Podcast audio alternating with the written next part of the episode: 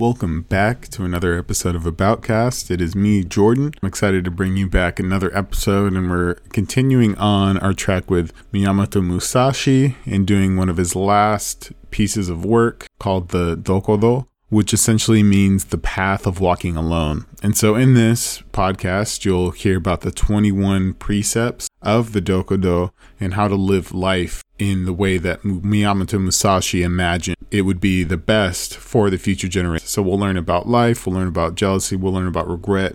We'll of course learn about swordsmanship and the tools that you amazing and all of that is in this episode. So one thing that I want to address is one, apologies for kind of being late on this. I had a whole bunch of life stuff going on. I was involved dating show and it took about two weeks and I was away for kind of my setup and everything and it just wasn't right to record a few other things, which hopefully I'll be able to talk to you about that when NDA clears up. And other than that, we're going to be hitting an episode of Musashi. Then we're going to do a leader analysis on Musashi here coming up soon now that we've kind of gone over a lot of his works historically throughout this podcast. So, without further ado, let's hit it. So, like I just said, the Dokodo is 21 concepts or um, axiom that Musashi wrote down, and it fits fills the rule book that we're missing in life that we don't get handed to us uh, when we're born. So, starting with rule one or precept one is accept everything just the way it is. And for this precept, I think it is perfect the way that Musashi said it. One, because there's a lot of background and contextual influences when it comes to this first precept. And especially since it's number one, you can imagine it's particularly important to put first. And the reason I think it's here and what it actually means in a substantial way is that in life, you have things that happen to you, either be uh, outwardly things or internal things. And uh, essentially, you need to have something called amor fati, which is something that Frederick Nietzsche coined. And I know you guys are rolling your eyes right now because I couldn't help but bring this guy up again. And but essentially, what it means is the love of one's fate, in translated from Latin. And I think that this is perfect for this because what that mechanism does, and of course, you need a dichotomy of this, and I think amor fati, the perfect antithesis of that is almost eager self destruction and the way of recreating your present and future due to circumstances that happened in your past, either reflection of weaknesses or uh, adaptation of environment, things of that nature. But further on to the Amor Fati, what it is is an amazing tool to let go of, which is one thing that you'll see in Dokodo. Here, it's about kind of eliminating desire or pleasure which is classic, being that Musashi was a Zen Buddhist, which one of their first things or tenets is essentially um, the way that the reason that suffering exists is because of desire. So the whole kind of nirvana is the elimination of suffering, which means the denial of desire. And, and so we can see a lot of this stuff coming out in the Dokodo, being that Musashi studied Buddhism for a large, large part of it. So going on to rule two, we have do not seek pleasure for its own sake. Now, once again, you know, uh, you can see that this really, really rhymes with the first one, and especially in the context of Buddhism, where it is all about denial of desire, um, due to the fact that it pushes away the opportunity for suffering in principle or kind of the Buddha. And I think that this is also a really strong one too, if you take it to kind of, you know, our thinking, especially if you're not necessarily staunch in the ways of Buddhism, especially like Zen Buddhism. But what I think it does is it's about not getting attached to emotion like emotionally attached to and especially just for the sake of it and i think that this is another perfect way of avoiding um you know big tropes or holes in pers- people's character uh, especially when it comes to pleasure or pursuit of pleasure and that's you know you guys have will have heard, uh, you know, the classic book, "The Obstacle Is the Way," and things of that nature that kind of point the direction in a different way. Saying difficulty is where you should be seeking. Seek difficult. But anyway, so we have rule three or precept three, which is do not, under any circumstances, depend on a partial feeling. And I think this one, it's quite interesting. And I think you know, there's a few others that talk about the tool sets uh, especially when it comes to being a warrior. But I think that this one is so instaunch Musashi's way of swordsmanship, especially if you guys followed along with the last podcast where we broke down Musashi, Musashi's book, The Book of Five Rings, which he did right before he did this. And a lot of his style has to do with just absolute decisiveness no matter what. And I think that, you know, liking this, you know, I was thinking about this one and, you know, translating it to experiences that I've had in my life, it's like the classic. So, when learning about like basketball stuff like that, you sometimes either like, you know, you forget, lapse, or slip in something, and you'll kind of be floating in no man's land. It's the perfect partial feeling of saying, I think I'm over there, but I'm also really sure and I might be going in two opposite directions in my mind, or I should be in a different place. And what my coaches would always say is, you know, if you're not sure where to go, decide where to go at that moment and then go 100 so essentially that's um, you know a two-step mechanism of eliminating that partial feeling. So regardless of if you think you should be there or you you know you're going there but you're not 100% sure so you won't be going there as purposefully as you knew without a doubt you would be. If you execute it with 100% effort or speed or diligence in a sense, then that helps eliminate that partial feeling, which is life and death when it comes to sword fights, but also gives you a large edge when it comes to conviction and resolve throughout daily life too, and long term goals. So on number four, and this one I really enjoy, it's think lightly of yourself and deeply of the world. So essentially, I think that this is one of the amazing th- if you are trying to about yourself and also kind of protect your ego um, throughout the world when it comes to things that you run into. So essentially the reason that I think that is because thinking lightly of yourself, it um, saves you from getting, you know, ego deaths or essentially like pretty severe blows to who you believe you are as a person. And it also gives you the utmost runway to learn about the world. Because essentially, what you're saying is that, like Musashi, who used nature as his teacher throughout his samurai, you know, years and swordsmanship years, he thought very deeply of the world. So he learned from the streams, the mountains, and the trees, the deer, and all of those natural, you know, natural things. But at the same time, if he didn't think so deeply of the world, he wouldn't have pulled certain things or aspects of movement or principles from the world if he didn't have this as detached from, you know, detached from himself as far as he can learn from everything because he's lowly and he has so much to learn. And then also thinking deeply of the world as something infinite library of knowledge um, that you can learn from and then also adapt quickly to anything that slows you down in your long term goals because you don't have that ego tied to yourself. So you'll be more willing to kind of make progress and risk small chances of winning and learning uh, with that principle.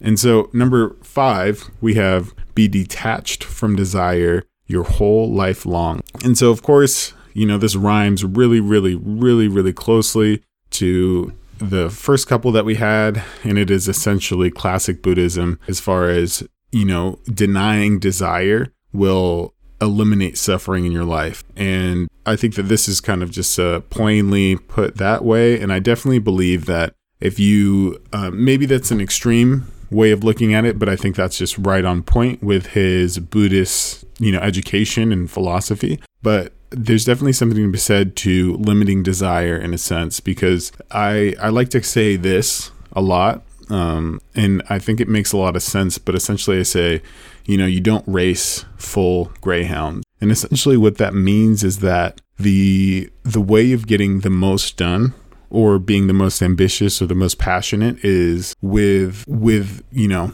not fully satiating yourself whether that be not fully satiating yourself with food or you know enjoyment and stuff like that you always want to keep an edge because i feel like that helps you push through life um, and through kind of the friction that you see in different things whether it be oh i'm going to the gym today um, but it's actually kind of rainy right now. And if you don't if you're fully fed and you're you're never used to going out in the rain, then that is actually going to be way more friction than if you said, you know, I always run to the gym, regardless of the temperature, regardless of the climate, in a t-shirt, and so you're used to kind of the elements. And so I think that that is, um, you know, really closely tied to what I was just talking about right then. So in number six, it says, "Do not regret." what you have done. And so, once again, we're talking about an amor fati type of thing where you eliminate regret with just, you know, being in love with your fate and destiny present and being present. And I think also this is super helpful, um, not only in normal life, but especially liking in it or liking it to what Musashi was going through as a swordsman. Um, when you do have regret, especially in like high stakes and quick uh, you know, quickly developing scenarios, uh, your mind is on other things and it's a sunk cost. Whatever's happened is done. And what you should be utmost utmost um, focus on is the present. And I think that that is kind of a um, reminder of always, always be focused on the present um, and be in love with your fate. Um, but of course, dichotomously, um, also be passionately self destructive. And never be jealous is number seven. And I think that this is also another kind of tie to uh, eliminating desire because jealousy is basically um, a fruit of the root of the tree that desire comes from, I believe. And it is not, um, you know, saying some, seeing something you want and then seeing somebody else have it. I think that that's a classic, classically put that way. Um, of course, jealousy hurts you. Jealousy is a trap for, um, you know, eliminating opportunities of growth for yourself and things of that nature. But um, once again, really holding strong to some of those uh, Buddhist ties and removing desire. But anyway, so we're going on to eight, which is never let yourself be saddened by separation. And I think that this is another, I mean, I'm going to say this on the whole, but just because, you know, this person was affected so deeply by um, you know, that way of philosophy and religion. But I think that it is one of those things where you, when when um, Musashi is talking about never let yourself be saddened by separation, it is this thing that uh, Siddhartha said, the creator of Buddhism, where, you know, something is never good nor bad. Um, the man that is experiencing it or the human being that is experiencing it actually likens good and bad to a situation. And, you know, separations happen, death happen. Um, and of course, Buddhism, um, you know, non secular doesn't think this, but secular Buddhism believes that, you know, there will be a, a rebirth of everything like that. So you shouldn't be saddened about something that is natural. And I think that, you know, whether that's the separation of possessions, human beings, it is inevitable. People come and go and you have to be you know understand and accepting of the fate of nature in a sense. And i think that's what that's pulling on. And being resilient as uh, one human being and not being too reliant on other other people as well. So number nine we have resentment and complaint are appropriate neither for oneself or others. And this one i think is perfect just in the fact that it's essentially saying suck it up and um, nobody wants to hear nobody wants to hear you complain. And of course, this is also lamenting kind of resentment and complaint. Also, I think our relationships or emotions that have relationships with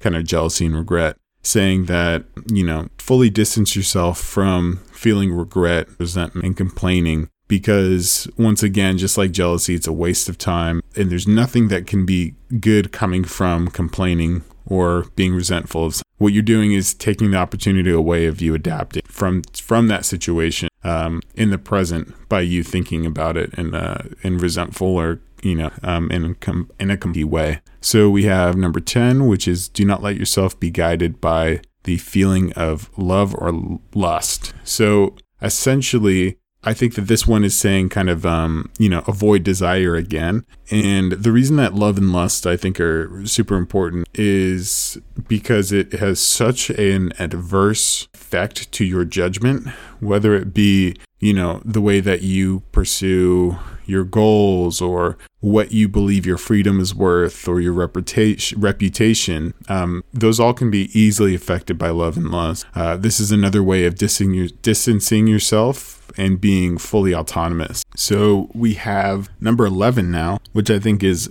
pretty badass. Is something that I talked about in the Book of Five Rings as well that Musashi says. And this one is saying all things have no. So, of course, this is specifically probably talking about swordsmanship, but also everything in, in the fact that there is an essence of strong, strong practicality with. And especially in swordsman, when you are fighting people, one of the things that he notices or uh, talks about a lot is taking the time to have no preference, whether it be, you know, what hand you use, which sword with, short and long sword in his case, or um, other things. It is super important not to have preferences in the fact you are limiting your ability to adapt to certain, if you don't, or if you do have preferences that you um, knowingly build, or even if you don't, you're not knowingly building them, uh, those preferences can still limit you in your outcome. Adapt or react to. And so we have 12, which is being different to where you live. Once again, Musashi was uh, quite a nomadic man. And this also has to do with kind of the desire of, you know, wanting to live, you know, be work for an amazing daimyo that pays you a huge salary, which Musashi did do in his life that we'll talk about later in leader analysis podcast that we'll be doing about him. But also that, you know, you should always always avoid desire in it. And I think that, um, or even in the fact of kind of don't be hurt by separation, whether it be like we were talking about person, place, or thing. So, once again, avoiding the desire, we're still on this Buddhism tip. 13 is do not pursue the taste of good food. And this is essentially another one of those desire things where, you know, if you just constantly pursue the taste of good food, um, your morale is going to be hit when you know you're not tasting that good food. And so it's about resiliency and avoiding suffering by denying desire at one. So 14 we have do not hold on to is no longer need. And we'll see this once again in a different one in number 16 as well. But essentially this is just saying that you must be practical and and once again like the classic saying that i love to say is the fight club reference that Edward Norton say, says, or I think this is actually, um, I guess they're both Edward, spoiler alert, but Brad Pitt, he says something about um, essentially the things you own owning you. And I think that's a perfect example of that being that the possessions that you no longer need aren't doing anything but owning you. And so the moment that you don't need this thing, but you still carry it around, that thing owns you. And uh, Musashi is saying, actually be wary of that and be very, very practical with the things that you carry. And of course, what that also means is be skilled in the, that you carry as well. So, number 15 is do not act following customary belief. And I think that this is, you know, something saying, you know, think for yourself, be open minded. And especially when, you know, approaching things in your own way, you have to think about things in a manner of new discovery and experimentation to effectively execute on something that is holistically you in solving a problem. So, number 16 is do not collect weapons or practice with weapons on what is useful. So, once again, we're talking about um, you know, getting rid of things um, when they no longer suit the need. So I think this is a classic one where, you know, swordsman and Musashi has seen a lot of people in a lot of ways of war whether it be the staff, whether it be the drawing pole, whether it be the two swords, anything like that. Of course, Musashi, Musashi's favorite, which is the wooden sword. Um, it is all about practicality and being, you know, being stripped of desire, whether it be the desire to have all of the weapons. Stems from a, a place of practicality percent. So 17 is do not fear death. And so I think that there's uh, two ways of looking at this. One, Musashi was a warrior his entire life, so fearing death would hinder him in the execution of the things he needs to do. Uh, two, it could be a kind of a hearken to his Buddhism, but I'm not so sure about this point. Um, and of course, I'm referring to Buddhism and its way of reincarnation. Um, but I'm not too sure about this point because there's no, there's nothing else when it comes to, you know, that quick, brief segment right there.